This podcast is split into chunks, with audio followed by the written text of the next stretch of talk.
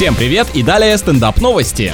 В одной из лапшичных Сан-Франциско на стену в качестве декора повесили фото Киану Ривза. Дочь владельца является поклонницей актера и даже своего сына назвала Нео. Главное, чтобы девушка на этом остановилась и не стала пичкать ребенка никакими красными таблетками, а также подключать к компьютеру. Так совпало, что в этом заведении сняли несколько сцен для новой матрицы. Снимок голливудской звезды, украшающий кафе, попал в кадр и его можно увидеть в фильме. Выходит, что в картине сыграли сразу два Киану Ривза. Звучит как повод для того, чтобы повысить повысить гонорар за рабочий день.